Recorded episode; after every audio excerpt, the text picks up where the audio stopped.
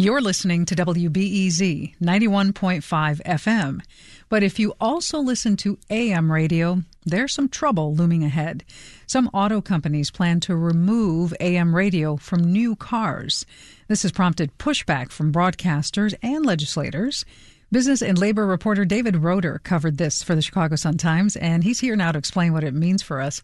David, thanks for joining us. Thank you for having me. So, automakers phasing out AM radio could have a pretty big impact locally. I was surprised to learn that Chicago has some of the strongest AM listenership in the country. Is that right? Yes. Uh, some studies by uh, Nielsen show that uh, Chicago is still a very AM loyal market. I believe it's uh, tied for second uh, among the uh, the metro areas in the country. And can you tell us what you found out about why some car companies want to take AM radio out of the new vehicles, especially the electric vehicles? Yes, electric vehicles are mostly the issue here right now.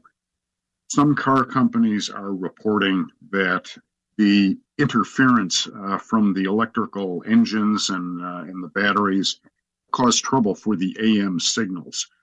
As a lot of us know, uh, AM, while it can uh, carry over much further distances than FM. It's subject to more interference.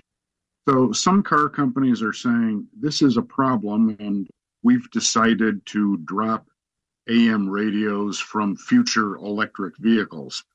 Others have gone the uh, the other way, and they seem to be finding a workaround did you find some examples of cars that would have the AM radio taken out? It sounds like they're not all planning to go in that direction. Yes, uh, a number of uh, companies have told uh, Congress they are going to go away from AM radios uh, in electric vehicles. Uh, this includes uh, BMW, Mazda, Volkswagen, some major manufacturers. This came on a lot of people's radar when Ford said uh, they were going to do the, the full jump. They were going to remove AM from all vehicles, regardless of how they were powered.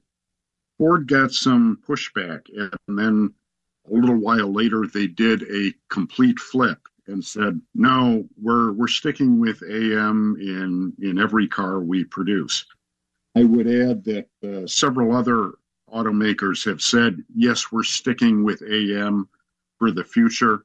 Stellantis, which is uh, the former Chrysler Corporation, Honda, Toyota, uh, they're, they're all sticking with AM for now. There is a group of federal lawmakers, a bipartisan group, that is supporting proposed legislation that would require AM radio in all vehicles. Why do they think it's important to keep it? First of all, AM is pretty important in uh, the government's emergency broadcast system. There's also just a matter of consumer choice here. AM has been a home for a lot of religious programming, a lot of uh, non English uh, programming as well. And it seems uh, also on the uh, the Republican side of the aisle, they know that the AM band is uh, dominated by a lot of conservative uh, oriented talk shows and uh, they might not want to see some of those talk shows lose uh, an important distribution. So, how have the automakers been reacting to the bill? The industry's uh, official lobbying group has said, well, you know, a government ban is a heavy handed thing. We shouldn't be going that way. Uh, the government would not require eight track tape recorders to be in uh, in automobiles anymore. They're saying let the consumer decide with his behavior what will be offered in in the cars. Well, David, thanks for explaining all the sides of this issue. I imagine beyond the lawmakers and the AM industry folks, there are a lot of listeners who feel very connected to AM programming. I mean, those of us that grew up with the Big 89 or WCFL or, you know, WMAQ is going to make me rich, or even, you know, the loyal audiences, like you mentioned, to WVON, to Sports Talk, to BBM, to WGN. People feel really connected to AM programming. Are, are these stations just going to fade away if these car makers say, AM radio is out. Yes, that is a concern. Um, that uh, if you take away the audience in cars, there is a concern some of these stations might not be viable. The industry points to continuing demand. I believe it's uh, something like 82 million uh, people in the country are uh, listening to AM regularly. So there is uh, there is an ongoing audience there. They say.